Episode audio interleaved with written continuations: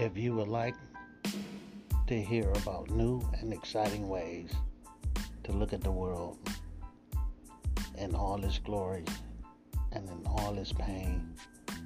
and hear this perspective from a person who's been around for a little bit, I'm a biker, I'm a father, I'm a brother, I'm a cousin, I'm an uncle, and I have lived in the United States all my life, and I am a black man. So, my ideal of what the world looks like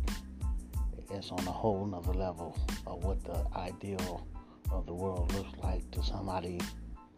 else who hasn't been through what I've been through. Peace, and I appreciate you listening to Lord Fresh.